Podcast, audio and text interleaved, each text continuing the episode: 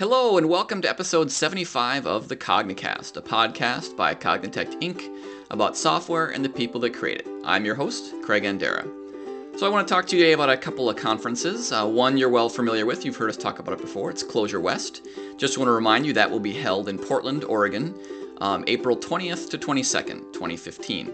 You can find out more about the conference, including the lineup of speakers, which has now been announced, uh, more information about the venue, how to get tickets, etc., at clojurewest.org. It's a great conference. I've been a couple times. Really fun.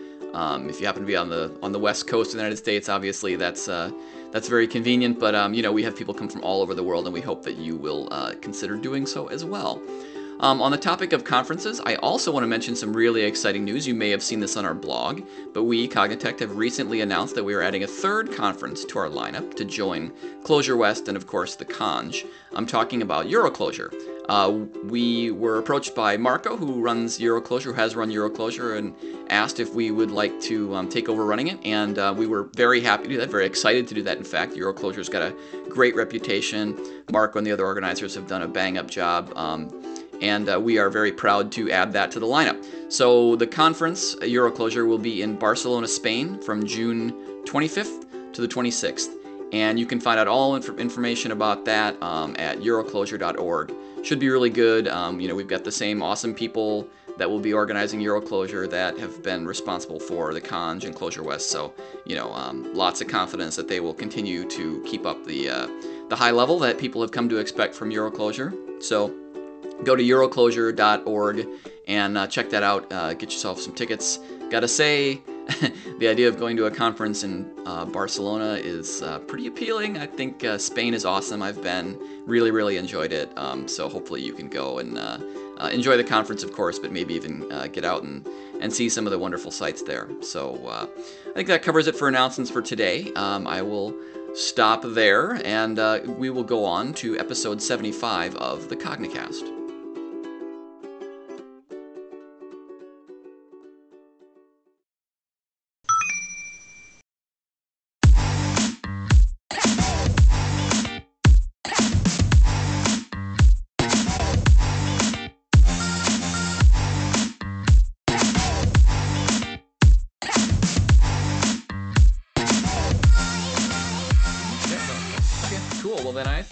We should roll. Let's roll.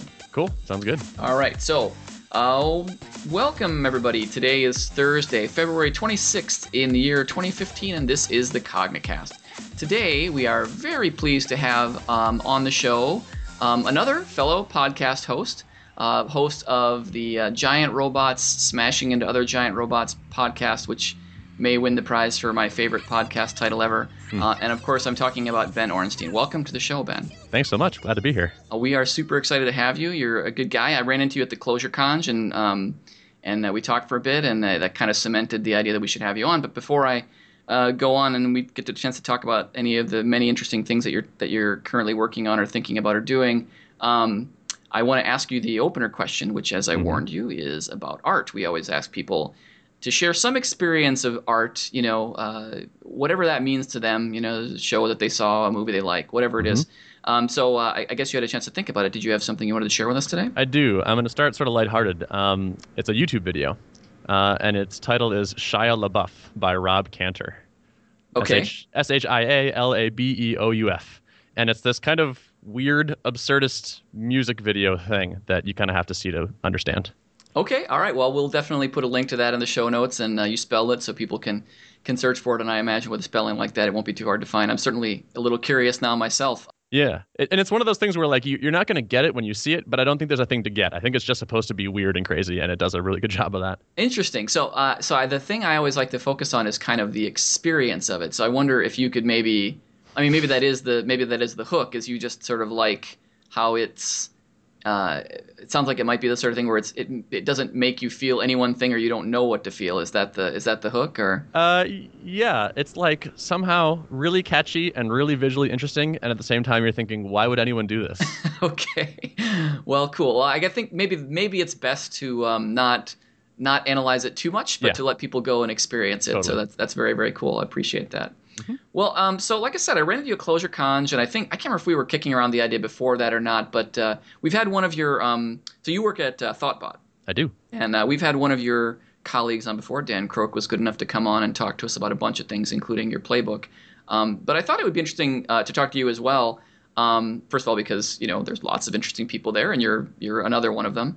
Um, but also because you know you're another podcast host, and uh, and it was really cool to see you at the at the Clojure Conj. Historically, uh, I think it's fair to say that relevance um, and and you know now Cognitect like this continuum of companies that we have um, and Thoughtbot are sort of spiritually similar, Mhm. right? Yep. Um, and we have a very both have a very strong investment in um, in Ruby historically and an interest in Clojure, um, and at, we're both at kind of at various points on that. Uh, uh, we've taken different paths, I guess is a better way to put it. Um, Mhm. But uh, but it was just cool to see you there, and I'm like, well, we should have you on. So I don't know. I mean, there's like 16 different places we could start. Um, you know, everything from your experience at Clojure Conj to the podcast, which I think is really interesting to talk about, to you know whatever else you want to talk about. So maybe I'll just throw it to you and say, what what should we dig in on? What's what's on your mind?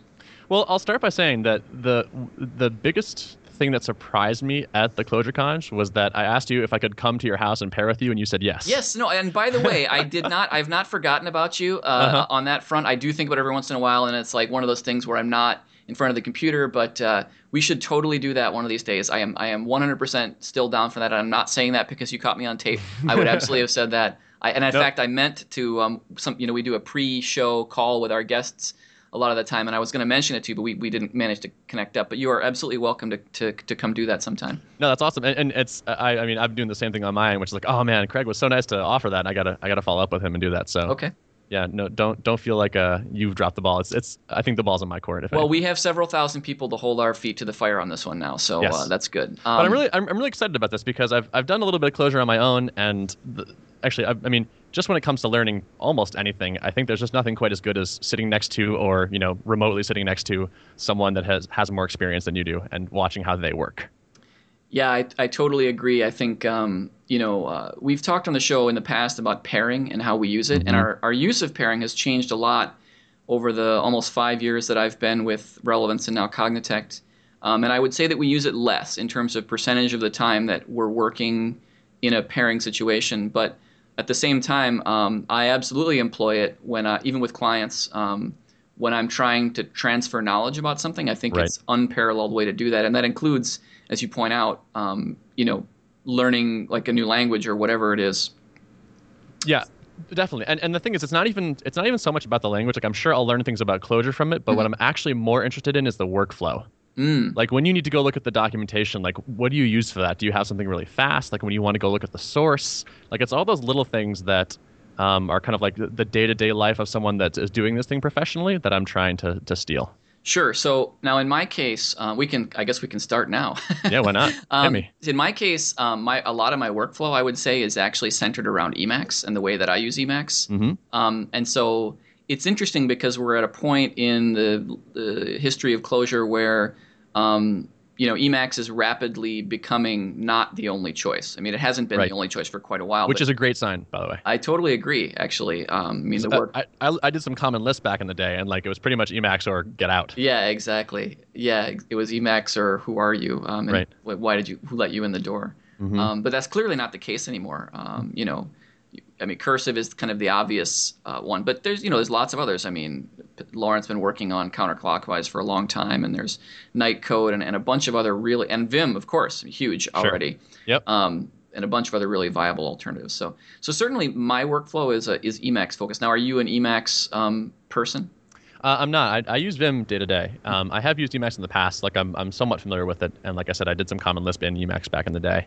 Um, so I'm not like a anti Emacs person. People like ex- I'm actually very pro Vim, and because of that, people expect me to be very anti Emacs. Right. Uh, but I'm not. I'm actually a huge fan of Emacs as well. So uh, I wouldn't, I wouldn't fault you for using it. I'd love to see it, what it looks like. Okay, well that's cool. And I and I said that my workflow is oriented around Emacs, but on reflecting on it a little bit, I guess really it's about it, it's more about a connected REPL. It's not so much Right. what keystrokes you use. And I think a Vim person could could absolutely make use of some of the same techniques that I use. And it, it's nothing crazy. I'm talking about I have a connected REPL, and I tend to work in a scratch buffer rather than directly at the REPL because I have um, the ability to manipulate expressions more easily than if I'm just like typing them in a character at a time. You know what I Yep. mean? Yep. Um, just stuff like that. So Yeah. How do you do you are you a TDD person? Uh, not hardcore, and the reason for that I think has to do a lot with um, well, so first of all, I definitely don't work um, red green refactor like really strict, you know, um, and I think the reason for that is because I have the REPL. Um, I substitute that experience for for writing the for the, the the part where I write the test. You know what I mean? Like I'll write an expression to see. I might explore just by writing expressions in a scratch buffer rather than writing a test per se. Yep. Um, I actually personally think that is often more efficient when you're in exploratory mode. Mm-hmm. But that said, I you know I certainly use unit tests when I can. My work tends to be focused in the back end, you know, big system stuff. And that's not a value judgment, just like the like at high scale and everything with lots of concurrency. I think it becomes really challenging, and in fact, can even be a bad idea to write unit tests that try to cover every corner of like concurrency. And so Sure.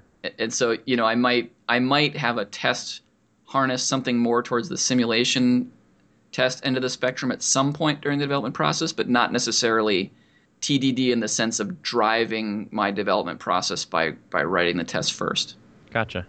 Do you reach for uh, property-based testing very often? you i it's funny that it's, it's not as much and the reason is that i haven't recently been working on stuff that is sort of functional in nature as much you know what i mean Mm. like so there's this sweet spot i think for property testing and, and i and i i have used it a bit but but i think the sweet spot is i'm working on something that's largely functional right so it's not like i said like the systemy type of stuff that i have been doing lately Mm-hmm. and where there actually is value in using a wide variety of inputs. I think there are times when there's not, when it's just like a simple unit test covers the case. Mhm. Um, so I just haven't run into a lot of work where I've reached for property testing and, and, and said, oh, yeah, this is exactly what I need. But that might actually be because I haven't internalized it yet and just haven't gotten to the point where I go, oh, this actually is applicable to property testing. I, I, I can Yeah, yeah. see some situations, but I bet I can't see as many of them as there actually are. Yeah, it's it's a, it's something I that's a, something I'm trying to like make a tool in my toolbox. Like I haven't had to gotten a chance to use it very much, but I have been writing more Haskell recently. Mm. And with Haskell, there's uh, QuickCheck, I think it's called in Haskell. yep. I forget the exact name. Um, but it's even easier than using in Clojure because Haskell can look at the type signature of your function and generate inputs for you. Right. And so I've been meaning to try this out because I'm I'm sort of sold on it. And I've heard your episode with, oh man, what was his name? Reid? Yes, exactly, Reid Draper. Mhm. Yeah, and uh, was like, oh yeah, that, that sounds great. I totally I totally can see the benefit, and so I've been meaning to try it out. Yeah, I wonder if you could. Uh, uh, it'd be an interesting experiment to see if there's any synergy between something like either core.typed or um, Mhm. schema or um, Herbert or one of the other. Someone suggested recently that I should use. There should be some sort of sound effect when I do air quotes because I always say things like, "Oh, I'm doing air quotes right now." Yeah. And uh, someone suggested the uh, the lightsaber sound, which I think is awesome, the, like, like your fingers swinging through there. Anyway, yeah. so uh, uh, I forget where I was going with that, but but uh, that would be an interesting an interesting experiment is to see to see if you could use one of the annotation libraries to um, to get the same effect. Yeah, yeah. Actually, so I have a question for. Do you, do you see I'm flipping on the flipping the interview on you? No, no, that's great. No, that's good. I love questions. Yep. yeah, this is cool. So I have a uh, sort of a, a hand wavy question that I'm intentionally keeping vague. Okay. One, I feel like I'm not sure if this is a trend for sure, but I feel like one of the things I'm noticing is I tend to write Ruby with methods that are really short. Like my average method in Ruby is probably like 1.3 lines or Mhm. something like that. They tend to be really small. I've noticed in Clojure, people tend to put more stuff in a single function. It seems like, like I'm flipping through libraries and source code and things like that, and uh, it feels like the average function in Clojure is longer than the average method in Ruby. Do you agree with that? How big, how how quote unquote big is your the average function you write? And like big, not even necessarily meaning length, but like conceptual complexity size, I guess. Right. It's definitely bigger than 1.3 lines, Mhm. for me at least. Um, I do feel like I've gone through personally a bit of an arc here, right? Which is that because Clojure has really such really wonderful mechanisms for composition, Mhm. um, there's this there's this just huge kind of mental slot machine sort of payoff that you get when you figure out how to express something in uh, an elegant expression that I think leads you initially at least down the road of of trying to do that even at the expense of clarity right and I Mhm. think that's that's a tough one. I mean, we've said it over and over again on the show. That's you know so the hard parts of software are all about people, and that includes the people that are reading your code. For sure. And so I've found myself evolving towards a place where, yeah, I, I can do the code golf thing and figure out how to how to do the whole algorithm in one expression where I thread the result all the way through, and you know there's kind of intermediate anonymous functions in the middle and everything. And then I've found myself more recently, I'll look at that and go, you know, it's really clever to use juxt, but maybe Hmm. I'll just pull that out and, and, and give it a name. I have been dying to use Juxt. It, juxt is actually it, it's super useful in a very small number of cases, and the Yeah. the one that always comes up uh, for me is you have a map, or at, rather you have a sequence of maps, and you want to pull out uh, you know a couple of the slots.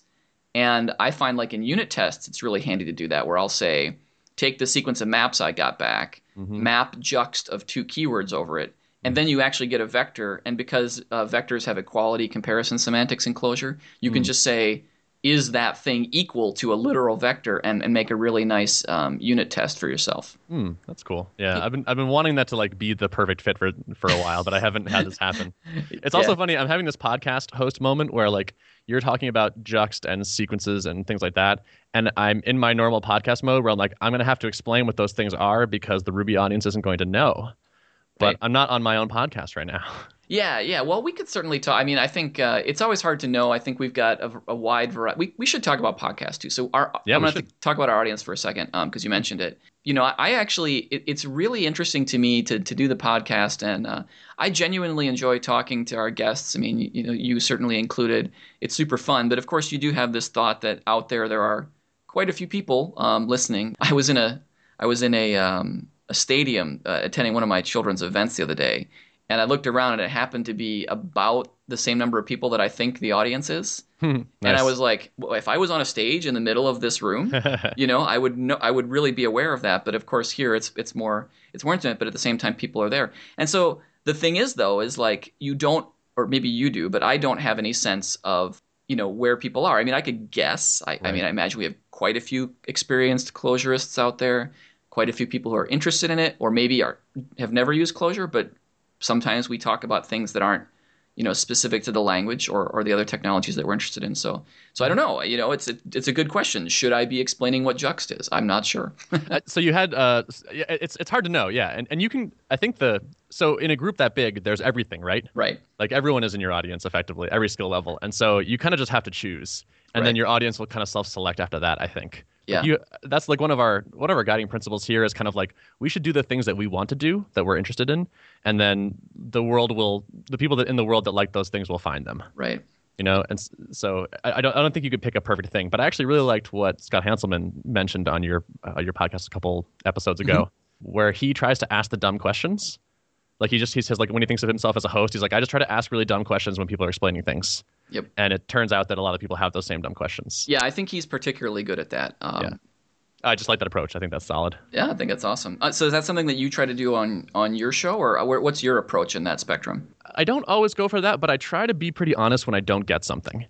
Um, Like I try to keep pressing and try to actually have people under like explain it in a way that I really actually get it because I figure if I don't get it, other people might not either. Uh, an, an example comes to mind actually was with uh, when I had David Nolen on, uh, and he was talking about something about why I think Clojure can do fast equality checking or something like that, mm-hmm. and he explained it, and I was like, yeah, actually and then i had him try to explain it again and again. And then like i came back to it like 20 minutes later like okay i still didn't get that thing you said before. And finally got it at the end and we ended up cutting it together as, into sort of like one question so it sounded like uh, we went straight from a to b oh uh, uh, which was nice but it like i didn't didn't cut out the parts where i was where i didn't understand it but we did like splice it together because i sort of actually circled back at the end of the podcast So uh, that's interesting to me because we do almost no editing. I mean, I, I say that, but I don't want to minimize. So I handed off the duties of editing to to Russ Olsen, who's Right. um, our audio producer, and Hi, he does. Russ. Hi, Russ. With russ Yes. I Oh, that's Russ. right. Great. So I, I called him Ross on the show one time. That was Ooh. that was good. He amazingly enough, he still doesn't like put a chicken filter on me or whatever. you know Yeah. would make me sound even dumber. But uh, so he does, you know, he does a bunch of work, but we don't actually, we rarely will cut things together. So that's something that you, I mean, I know you have, you said you have, i have a tom you have a Tom, okay? I have a Tom, and Tom is the man. And Tom uh, makes sure that I sound awesome, at least from the audio point of view. And also that I sound awesome from a editing point of view. Oh, that's great. So Tom is uh, just a killer. So he manages all the mics and all the stuff and all the equipment, and then does like a beautiful job editing things after the fact. Uh, so often I sound even smarter than I, than I actually am. Cool. That's awesome. I mean, uh, I would. I mean, I'm, I'm very, very happy that I've gotten help. I have to say, and I think I might have mentioned this in the show. If if I didn't have um, the people helping me that are helping me, and they have you know other jobs too, there's no Right. way. There's no way we would be up at you know whatever this will be episode 78 or I don't know what it'll be, but something like that. There's just no way we would be Oh, able yeah. to have done it. Oh, absolutely. Yeah, I mean we're like in we're at 137. I recorded today, hmm and th- yeah, with without a support team, I, there's no way. I've never st- I I haven't stuck with anything for that many iterations for almost anything in the world. Like the, I can name maybe three things. Right. Um, so without people kind of being like, we got to record another one this week. Oh yeah, right, all right, Yep. fine. Yeah, we. Uh, so when I started the show, you know, I, I almost jokingly numbered the first episode 001. Uh huh. And, uh, you know, now here we are, and it looks like I might actually get to use that third digit for something one of these days before too long. Yeah, totally. So I wanted to ask you. So I have listened to your show. I don't listen to it religiously. It's just I don't I don't plow through the podcast fast enough to keep up with everything I'm subscribed to.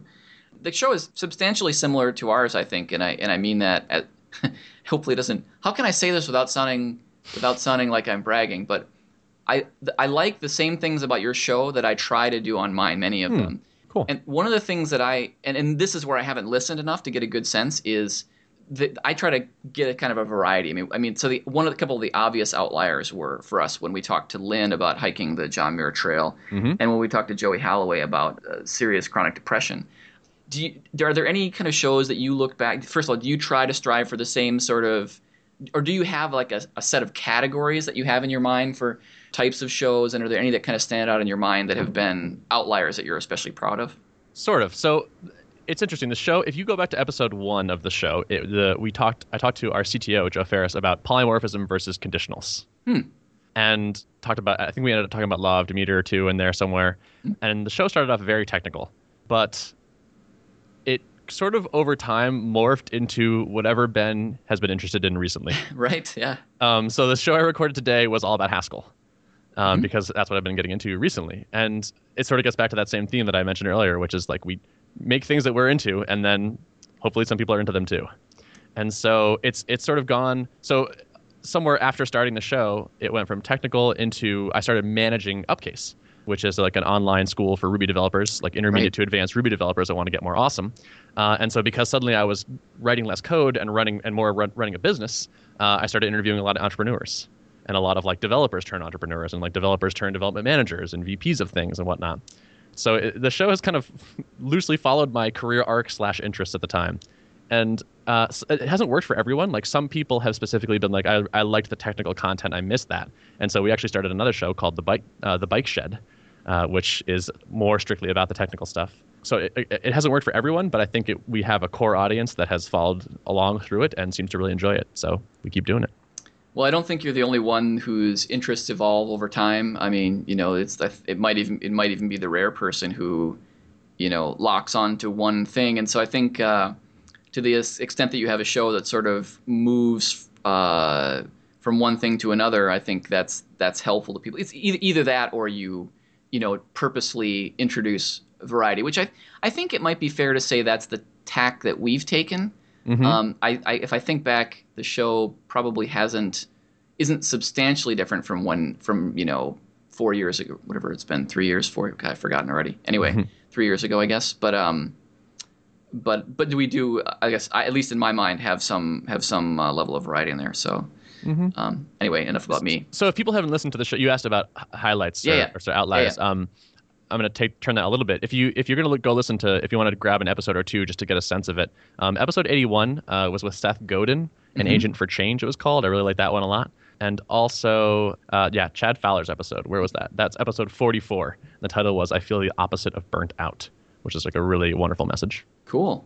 So grab grab those if you if you want to give it a taste and see if it's for you. Have you ever been intimidated by a guest? That's a good question. Not really. Like I, I was as you were talking about that stadium metaphor, how you realized like you know your audience was the size of the number of people in there, and if you had been on a stage, it would have been intense. Right. I don't feel a sense of pressure when I'm on a podcast for whatever reason. I guess because I'm talking to one person. I, I I interviewed um, David Heinemeier Hansson, creator Mm-hmm. of Rails, uh, and I feel like the first couple minutes of that were like pretty lame and cheesy uh, because I think I was a little bit on edge more than usual. Sure. But other than that, I feel like I'm I'm mostly pretty comfortable with the people that, that are coming on. I feel pretty relaxed. Uh, yeah, well, I, I was going to say, I think uh, I think your style is very relaxed, and that's really pleasant to listen to. It's relaxed without being boring at all. It's quite the opposite. Um, so you know, I mean, Great. for what it's worth, keep it up. Cool, thanks. I, I wanted to talk to you a little bit more about Clojure Conj. This was your first, I believe. Is that right? Uh, yes, Okay. it was. So just I'll just open it up and say, well, what was kind of your your path there, your experience of it? Like, what? How did it? How did it come together and go for you? So I had been interested in Clojure for a while. I did this uh, this weird thing that I do with a friend of mine called uh, named Chris Hunt. We call it Codecation. So Codecation is uh, Chris and I will go travel to a place and spend part of our time writing code and part of our time being tourists. And so we took a trip to uh, Costa Rica. And actually, the, the original plan was I, I, I tweeted saying like I can't believe I've never read SICP, the Structure and Interpretation of Computer Programs, which is a great book. Or like I've never like read the whole thing, done the exercises. I've read pieces of it. And he responded like I had to Google what that was. And I was like, let's just get a cabin in the woods and not come out until we read SICP. Mhm. And he's like, I would do that. And so Cabin in the Woods and SICP eventually turned out to be uh, Villa in Costa Rica uh, writing ClojureScript. Really? What the, what the final in, uh, incarn- incarnation turned into. So yeah, he and I went to Costa Rica, and uh, during the day, in, we were up in the rainforest, and during the day, it's like basically way too hot to go do anything, way too Mhm. humid. Mhm. Um, but we had this awesome porch that was shaded uh, with like monkeys, like literally monkeys, like like jumping on the roof and, and moving by in trees. And so we would write uh, Clojure scripts during the hot hours, and then go out when it was cool enough to actually be humans in the sun. That is Uh, super cool. Yeah, so it was super fun. So we called it Clojure Rica at the end of it, and like we wrote some, we wrote like you know Life. like we, we had no, we had no uh, Clojure experience before this, or very little. So, like we wrote like Game of Life, and we wrote like a maze generator and solver, and all this stuff is online. It's all open source if you want to go look at our like very new Clojure stuff. And uh, so I had gotten, but I really enjoyed the experience. I, I really liked the ClojureScript, and so I was have been sort of interested in it ever since. And so I don't, I've been paid a little bit of money to write a little bit of Clojure, but mostly haven't done it professionally. And so uh, it's remained sort of a, a somewhat more passive interest. And so I was like, uh, uh, the reason I actually went to the conj was because I took a sabbatical recently. Uh, so in the middle of my sabbatical was the conj, and I was like, hey, I should go check that out while I'm while I'm free. And so I did. And uh, how was it for you? Uh, it was interesting. How was it for me? It was great meeting you. That was a definite highlight. Um, oh wow, that's yeah. super nice. So I was glad to meet you too at the second. Yeah, and in particular because it, it sort of cemented this lesson that I've been relearning over and over for my life, which is if you ask people for things, you're more likely to get the thing you want. Mm-hmm. And if you ask for exactly what you want, you're more likely to get exactly what you want. And so, even though you and I didn't really have much of a relationship, I think we had emailed like like a little bit once or twice. Yep. But had never met in person, had, had never really had a conversation. But within like two or three minutes, I was like, "So, like, what if I came to your house one time and we paired on some Clojure?" You were like, "Yeah, absolutely. Yeah. Uh, let me just like let's make this happen somehow." And the reality is, like, it turns out that actually most people are really nice people and are willing to help out and like do friendly things. And it's surprising what you will get a yes to if you just ask for it outright. Yeah, I think you're right, and, and I agree with you that it that it is the sort of thing that seems, I don't know, if maybe counterintuitive is the right word because your intuition in this case uh, is outweighing your reason because it's actually your, like, given that you yourself would Mhm. say yes to a similar request, Mhm. it's reasonable to expect that other people would as well, Sure. but your intuition says otherwise. Yeah, yeah, and I mean, and, and if you sort of think about it, like logically, it's like why why would you do that? Like you sort of there's not a huge motivation for you to do that, except that you uh, you know want to pay it pay pay it forward, and it's fun to teach people, and it's yeah you thought I was a nice person and whatnot. Mhm. But it's I'm just I'm pleased to have had a life where a lot of people have said yes to me for various reasons, and it's it's often the most audacious questions that I ask that have the most impact on my life. And so it was just kind of like another nice moment of that, which is like, yeah, just just keep asking for stuff, even if it feels like maybe a little bit too much, and just see what happens. And some, a lot of the times it works out pretty well. I, that's I think that's really Mm-hmm. that's really good advice. So maybe we'll swing back to that towards the end of the show, as people might guess. But uh, any other any other um, any other impressions or, know, or takeaways so- from the conj?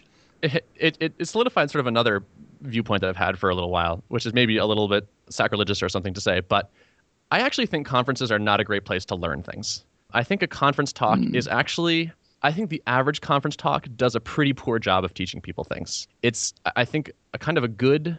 There are a couple good goals for a conference talk. One is like to give you enough information that you're going to go learn about it later, to get you excited about a topic, and the very, very best ones teach you things. And so I felt like I got some good exposure to some ideas and got a couple like had a couple pointers of things I wanted to go check out later. But as usual, the most value I got out of the conference was the interpersonal uh, interactions that I had, talking to you, talking to other people, getting a sense for what people like liked and didn't like, and what what they were using Clojure for, and all that. But I remain like a little bit uh, bearish, I guess, on conference talks in general as a learning format. Yeah, it, so Chas Emerick was on the show quite a while back, and he I forget if, if it was a conversation we had outside the show or on the show. Unlike you, who apparently is able to remember every show you've done by number. I was looking them up. I was cheating. oh, okay. Well, still. Um, anyway, um, I don't remember whether we were talking about the show or not, but his, you know, his position was, I'm going to go to a conference and I'm not going to attend any of the talks. Yes. And I think uh, the more I've gone to conferences, and and and I now limit myself to conferences that, in my opinion, are uh, are very very high quality. I mean, I go to Strange Loop, I go to the Clojure Conj, uh, a couple others, and um, you know these are really good conferences with you know uh, way above industry average percentage of good talks. Mm-hmm. I mean, a typical conference in industry, based on my experience in other technologies, is if you go to a show and 25% of the talks are good, that's actually that's actually not bad. Like that oh, conference, totally. I would call success. that really good. Yeah, yeah. I mean, compared to average, I would say yes, that's right. high. So then you go to places like the the Conj. Well, again, I mean, you know, toot toot, right? But you know, go to like Strange Loop or whatever, and um, you know, it's much better than that, right? Percentage wise, in terms of just just even just like how good people are at telling a story or whatever. But at the mm-hmm. same time, if I think you're right, if you are if you go and you're in the room with your butt on the seat in every single session, mm-hmm. um, you are not taking advantage of the conference to the fullest extent you could. Mm-hmm. Yeah, and and here's here's partly how I know this is like the talks are not super great at this is that I can watch most talks at two x. Right. and so if I have to watch it at one x, we're only being half as efficient as we can. Yeah. And the only reason I watch it at two is because YouTube won't let me take it higher. Right. you know, so like, and like there are a handful of speakers that I can't do that, and those are actually my favorite speakers. Mm. Uh, like Simon Peyton Jones moves too fast for me to talk to watch his talks at 2x, and like that's that's what I want. Yeah. And so like it's just I think talks are great for telling stories. Russ has uh, Russ Olsen mentioned earlier has an amazing talk to the moon, which mm. everyone should go check out, which is a story. And I think that's a perfect format for talks. Like stories are fascinating to watch in person. Like we're totally wired for stories. People humans love stories. And so like mm-hmm. a talk is a perfect fit for that. But there are a lot of talks that I see that are basically like if you had written a blog post, I could read this faster and would probably retain it more. Right. You know, they don't they don't people I feel like that's the most common error is people don't well, the most common error is being boring in general, I would say. That's the biggest thing that most people screw up when they're doing a talk. Yep. But beyond that, the next biggest thing is that they don't take advantage of the things that doing something live gives you, which is a chance to excite people, a chance to do weird things, a chance to freak people out, a chance to get audience participation. Like they, they it's like you're basically just re, uh, like reading your your slides or reading your notes, and, and there's no reason that this has to have happened with me sitting here and you standing there. Yep. So, but yeah, I, totally I'm a bit of a conference burnout in a way. Like I went nuts on the conference circuits, uh, the Ruby conference circuit, like uh, two years ago. And so, if I sound a little bit jaded, it's because I, I was just I was going to probably too many conferences, more than more than any man should see in terms of conference talks. I may have crossed that line. Yeah, that, and that's a great point. Is that you know I assume you've presented at some of these conferences as well. Yeah, yeah, yeah exactly. Right, yeah, and so and so I think that's a good good thing to point out to people is you know let's say that you haven't been to um, a conference before, or or you haven't been to a really good conference before, mm-hmm. um, you're listening to two people speak who have been to quite a few and are probably a little. I at least I won't speak for you, but I will describe myself as a little bit snobby when it comes to. Um, oh yeah, I'm incredibly incredibly snobby for sure. So I have very high standards for talks. Yeah. So you know, if you're headed to Clojure West or or whatever, go ahead and go to the talks. They, you know, a lot of them are very, very good. it's totally and, and, oh, cool. Totally. Yeah and and I've walked out of talks and been like, wow, that was awful. And I'll hear someone right next to me be like, that was a really great yeah, talk. That's right. So like clearly like uh, the opinions vary dramatically. That's right. So that's right. Don't listen to these two two uh, curmudgeons. That's right. Exactly. Go go form your own opinion. Good. That's to- I couldn't have said it better. so um, what are you working on these days? Are you doing uh, Upcase exclusively? Like, is that your job now, or what are you? Yeah, Upcase is my job. So I just got back from sabbatical, uh, as I mentioned. Mhm. Uh, so there were some interesting things that happened in that I can talk about. yeah, yeah. Uh, let's talk about that. We, it can be before or after upcase. I'm curious to hear about it though. Okay, let me just I'll, I'll sort of I'll, I'll rewind a little bit then. Um, so I I Thoughtbot is a great company to work for for many reasons, but one of the best is that there's just a ton of flexibility. Um, and like when it comes to sort of work-life balance, they it's not just one of those things that, that everyone talks about. It's something that gets followed up on, and Mm. like the the they put their money where the mouth their their money where their mouth is, I guess. uh, and uh, so basically, I went to my boss, uh, Chad, who's the CEO, and said, "Hey, um, I'm feeling a little bit bur- a little bit burnt out. I was thinking of taking some extended time off, and in my head, was expecting him to say, "Sure, you know, take a little bit of unpaid leave, and we'll see you when you get back." And his response was uh, literally, "Is there some way we can keep you on the payroll while you're gone?" Yeah. And I was like, well, I mean, like, yes, I suppose. and I was like, but the thing is, like, I don't, I mean, being on the payroll sounds nice, but like, I don't want to feel obligated to work because Sure. part of the goal of this is that I, I, I can sort of do whatever I want. And he was like, well, what if after, you know, like, like uh, you just sort of keep notes on if, if you do things that you think benefit Thoughtbot, you just write them down and then we'll pay him for you for them afterwards. And I was like, okay. And he's like, and we can also cover your travel expenses while you're doing this. Wow. Yeah.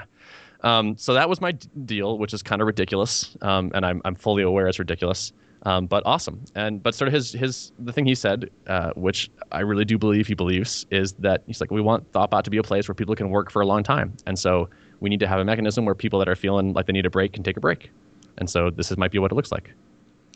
Yeah, I think that's I think that's a really good idea. I mean, um, you know, consulting for most people um, is a burnout activity. I mean, I was I I've I think I'm a little weird. I've been a consultant for uh, 15 years now, Mm-hmm. and you know, I I have known a lot of consultants, and most of them last about five years before they go work for somebody. Um, sure. you know uh, so i think that's really wise to say there has to be a way to because it's ex- i mean so you know it's expensive to get people in Right. if you have to replace somebody and then if you get somebody good y- you know right. For for good people, it's not even a question of Right. expense. You can't buy good people. That's right. uh, like when you lose a good person. that's right Um, and now I, I will just to clarify, like the, the consulting at Thoughtbot, I think is unlike consulting at most places where like sustainable pace is very important to us, and we, it's built in very much to the culture. I mean, people are working forty-hour weeks for real, um, not like you know forty, but it's actually sixty. right Um, and in fact, it's forty-hour weeks, but we work four days on client work, and then our fifth day is an investment day. Mhm. Um, so it wasn't so much that I was burnt out because I've been I was like being you know driven so hard. It was just kind of it was actually more like I have this timer that goes off in my head like every 18 months or so, and it, it makes me want to re like shake up my life basically. that's so funny you say 18 months that is almost exactly the same time that i have established historically um, for me it's not about changing my entire life for me it's it's more um, i like to be on a project for a minimum of six months hmm Um, I, f- I feel that for the type of work that I like to do, uh, under six months, and I haven't really gotten my arms around the way that organization operates or the problem they're trying to solve or whatever. Mhm. Um, but after 18 months or so, usually, not always, but usually, I'm like, okay, I, I've, I've gotten on top of this. I've kind of reached maximum velocity, and I'm no longer accelerating. Um, it might be interesting to go try something else and learn and learn new things over there. Yeah, and I like that you said accelerating because I think of it as leaving the steep part of the learning curve. Mm, Like that's what I'm addicted to. Like when I'm still learning a lot every day, yeah, and as that sort of tapers off, I get less and less interested. right. And so historically, I've left jobs roughly every 24 months because I get bored at like month 18 and then like try to like make something happen and it doesn't work. Like they won't let me do other stuff basically, and so I bail. Um, but at Thoughtbot, uh, I've had a, a couple of these 18 month things happen where I started off as a consultant and I did that for about 18 months, and then I switched into running Upcase. Um, and so I did that for about 18 months, and that was right around when I was like I started to feel a little bit like feel that that alarm going off again, and that's when I pitched the sabbatical and, and got to go do that. So, uh, what did you? How did you? How long was your sabbatical, and what did you do during it? Yeah, it was about three and a half months. Um, I did. Uh, I, did I have my I have notes on what I did in my sabbatical. I should totally pull this up. Um, but uh, it started off with kind of just some travel. Uh, I went and visited, uh, did a lot of domestic travel, uh, as I uh, might have intimated a little bit, or might have indicated. I'm a little bit burnt out on international travel, Mm. and so I was like, I'm just going to stick around this country and go see people I like. Um, but so I went to, um, but while I was doing this, I was kind of doing things that were like pseudo work, but they were like the parts of work I enjoyed.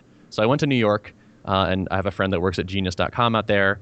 Um, I interviewed one of their founders for the podcast and hung out with their dev team for a day. Really enjoyed it. Um, I gave a couple talks while I was uh, traveling around. I spoke at like a Portland Ruby Group and the future of web apps in Boston and, and things like that. Um, but I would say the highlight of the whole thing was the last month, uh, January.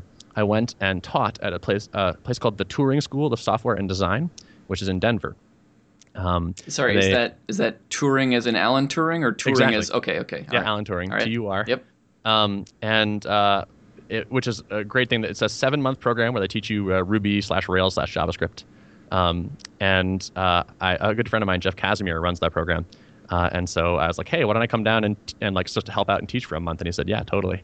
Um, and so I went and like rented an Airbnb in Denver and lived there and sort of joined the teaching staff and you know did code reviews and paired with people and answered questions and just had a, a blast with it so that's interesting we've actually talked on the show a couple times before about these sort of i, I assume this is one of these you can start as is am i right is it one of those you can start as a non-coder and they take you all the way to the point where you can be a professional or is it some other aim that's the that's the rough gist. I, I, think I think a lot of their students have some previous programming experience, not a lot, like not professional level. Mm-hmm. Um, they they do have some people that are coming in totally new though. Yeah.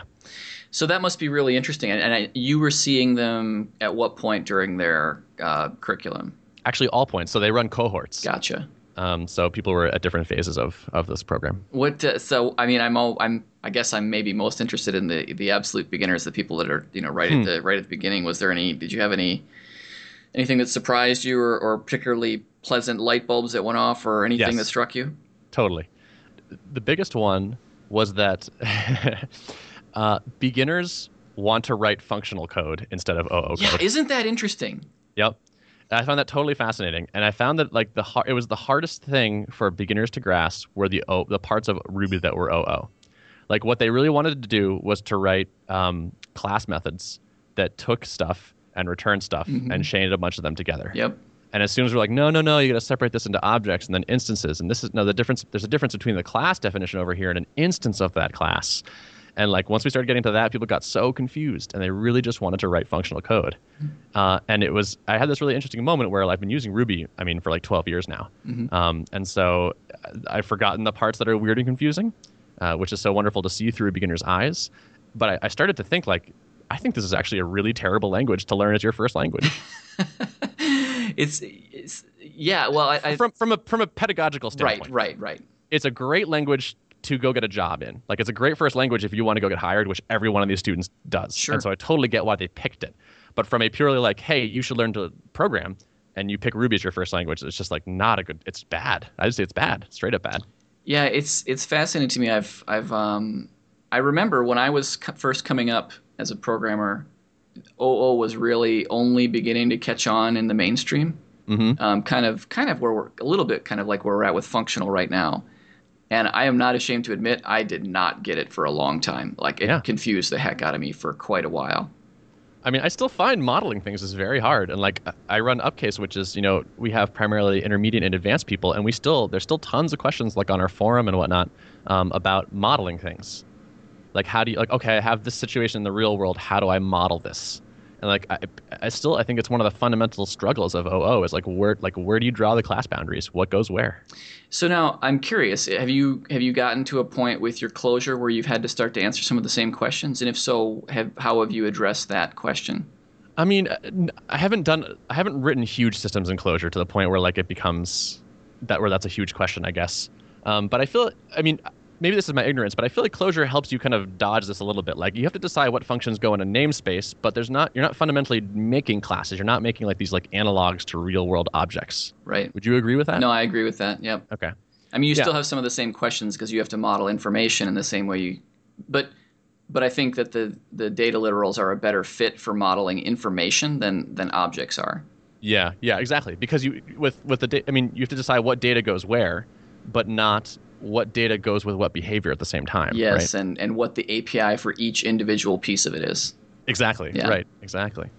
Um, so actually, funny enough, uh, one of my proposals uh, was so there's at, at the Turing School there are four modules which are basically correspond to like the four phases of the program, Uh, and my pitch was uh, mostly serious was to teach Clojure in the first module instead of Ruby, and then switch them in module two and see what happens.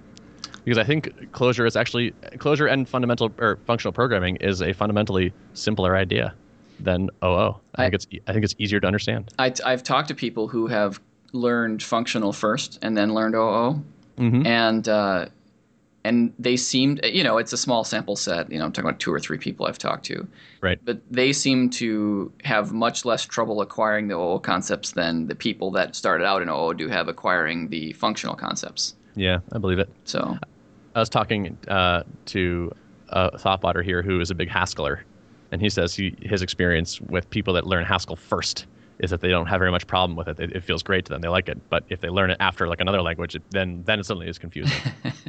yeah, that's the whole unfamiliarity aspect, right? I mean, this is the as as people who are who enjoy Lisps, you know, we, we see this all the time where totally. people just dismiss it because of syntax because it's not familiar. God, that drives me crazy. I can't believe how common that is. Actually, and you know what? So it's interesting because I'm, I'm learning Haskell right now, and Haskell has its own syntax quirks, you could say. Like it, it, it tends towards punctuation for certain operators. Like you know, like one of the operators is like a less than dollar sign greater than, or a less than star greater than. And my first reaction to that is like, ugh, what is this like garbage like embedded in this line? Looks like Perl, looks like line noise Right. and I have to stop myself because I cannot stand when people look at Clojure and they're like, "Oh, all those parentheses." It's like don't you you don't understand. Like I get that that looks foreign to you right now, but it over time it doesn't, and there are good reasons for it, and you'll start to like it. And it's like just the worst thing to dismiss an idea on the basis of.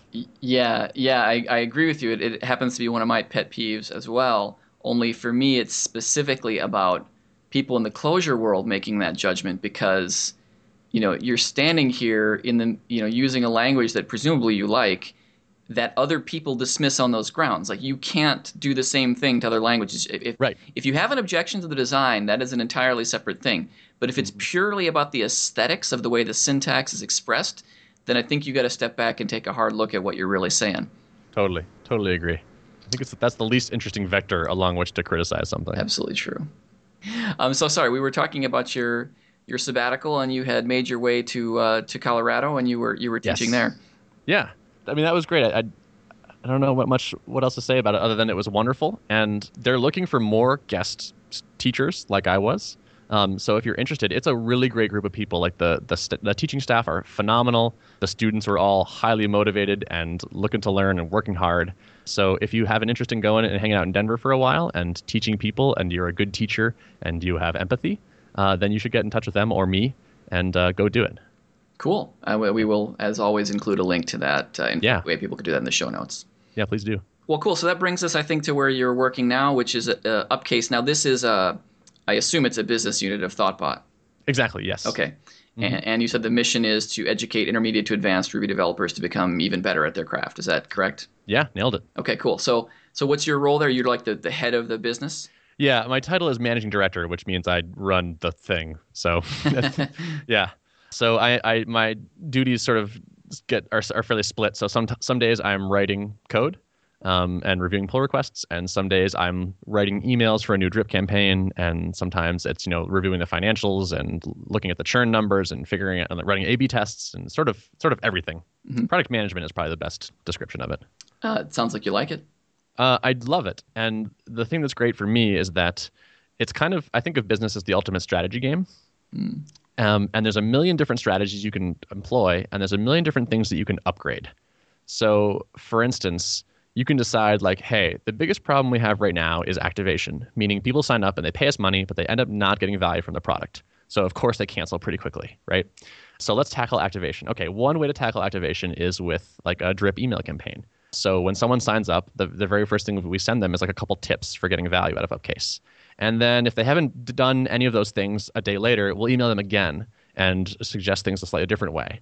Uh, and you know maybe if they haven't done it in five days, we'll send an email to them and CC me and try to schedule like a Skype call with them or something.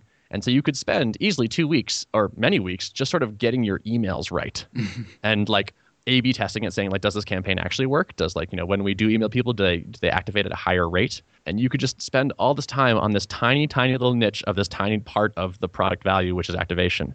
And so that fits with my personality very well. Like I like to sort of zoom in and hyper focus on a thing for a little bit and then move on to something else. I'm going to assume that, like me, then you enjoy uh, profiling and performance optimization. uh, yeah, I can I can get down with that. Because it sounds that's the the, the t- I've never been a business guy, um, and Mhm. that to me, when when you say that, I'm I'm reminded of what's the bottleneck. What are the Right. strategies for a, a how do you measure that? What are the strategies for addressing it? And you know, at some point, you have to know to stop because it's no longer the bottleneck, and it's more efficient to go on to something else. Yep, exactly. Yep, that's very cool. similar. What, what else should we talk about? I mean, you I know you have a million things going on. We have to sh- we talked a little bit about your your podcast, which is great. People should definitely listen to it. Uh, have you uh, got any other other exciting adventures uh, coming up that you want to tell us about? so these I've, I've touched on this a little bit but I've, I've been learning haskell recently and Mm. really enjoying it Mhm. um, so a coworker there's actually been sort of this interesting like haskell movement that's been blossoming inside Th- thoughtbot Okay. it's been sort of been it's been kind of sneaking its way in which is really interesting um, so a coworker of mine uh, Pat Brisbin wrote a book called maybe haskell and it's sort of uh it's not really meant to, to teach you haskell it's meant to introduce you to this maybe data type I was going to say, is that a monad joke? it's uh, uh, yeah it is it's, it's a type class joke Awesome. exactly All right. um, and so, like the maybe type, the maybe data type can represent a, th- a value which may or may not be there.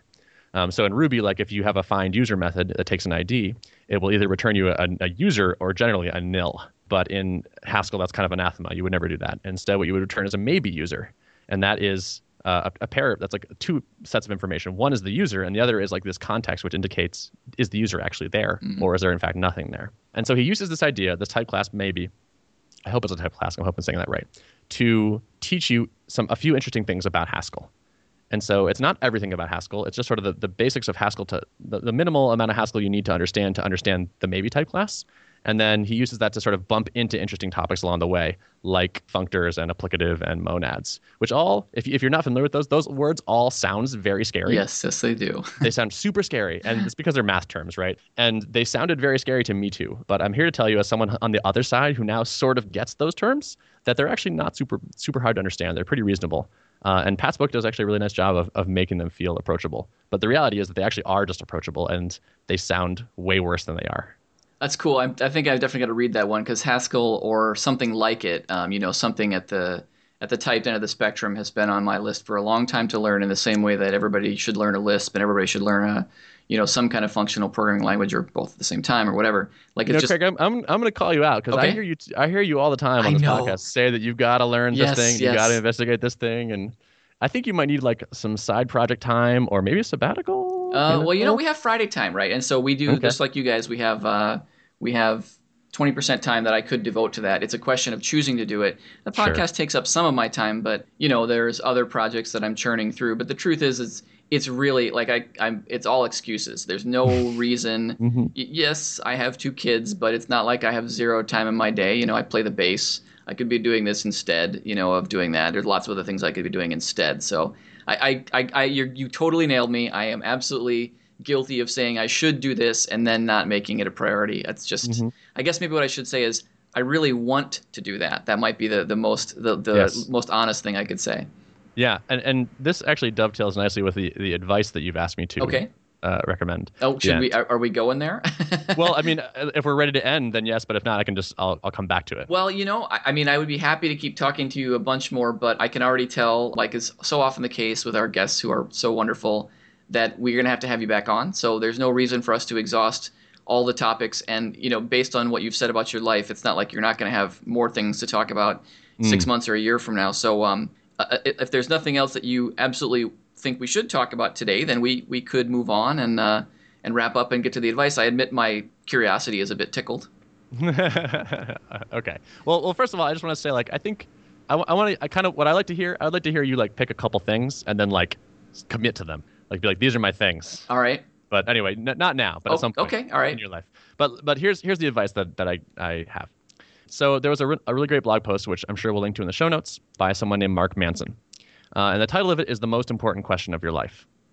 And the gist is uh, the question is not, what do you want out of life? Because it's easy to answer that with things like, I want to be happy, I want to be, you know, have a fulfilling job, I want to learn about Haskell and the maybe type class and whatnot. The interesting question is, what suffering are you willing to endure? Hmm. And what pain are you willing to feel? because most of the things that are worth doing and that give you know cost that life that you want are hard. And so the thing you should ask yourself is like not this sort of pie in the sky. What do I want? Like I want to become a drummer and I want to do this and that. It's like what what kind of suffering are you willing to go through to get the things you want? Like what kind of suffering would you push yourself through and what kind of commitments are you able to keep? And those are going to determine more than anything else the path of your life. Interesting. So this is your advice is to is to ponder this question and use Yes. it use it to drive your decisions. Exactly. So read this blog post and ponder this question. And, and uh, there's this sort of dovetails with a, a Paul Graham essay recently where he says when he was, I think it was when he was learning programming, other people seemed, or, or maybe it was writing, seemed to hate it, but he loved it. It never felt like work to him. And so be on the lookout for things that are sort of suffering that you don't mind, suffering that you kind of like, because those are probably areas that you can become great at something and the suffering will not be so bad along the way. Wow, that is super profound. I love it. That's awesome. I'm gonna have to. I'm probably gonna lie awake tonight thinking about that um, for Awesome. real. That'd be great. Okay, cool.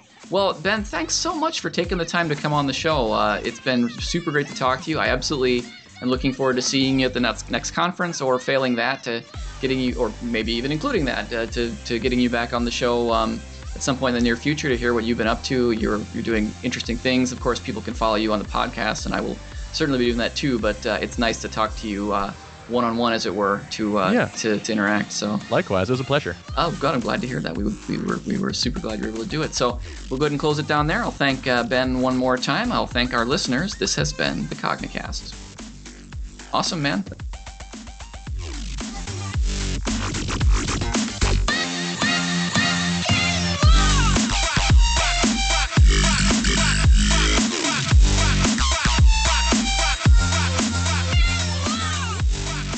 You have been listening to the Cognicast. The Cognicast is a production of Cognitect Inc., whom you can find on the web at cognitect.com and on Twitter at Cognitect. You can subscribe to the show, listen to past episodes, and view cover art at the Cognicast's home on the web, cognitect.com slash podcast. Our guest today was Ben Orenstein on Twitter at R00K.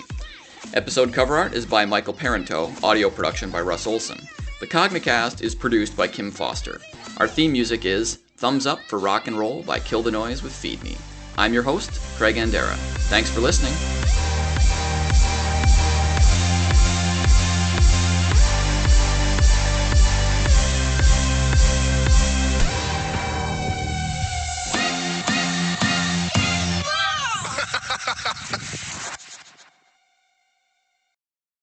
Mm-hmm.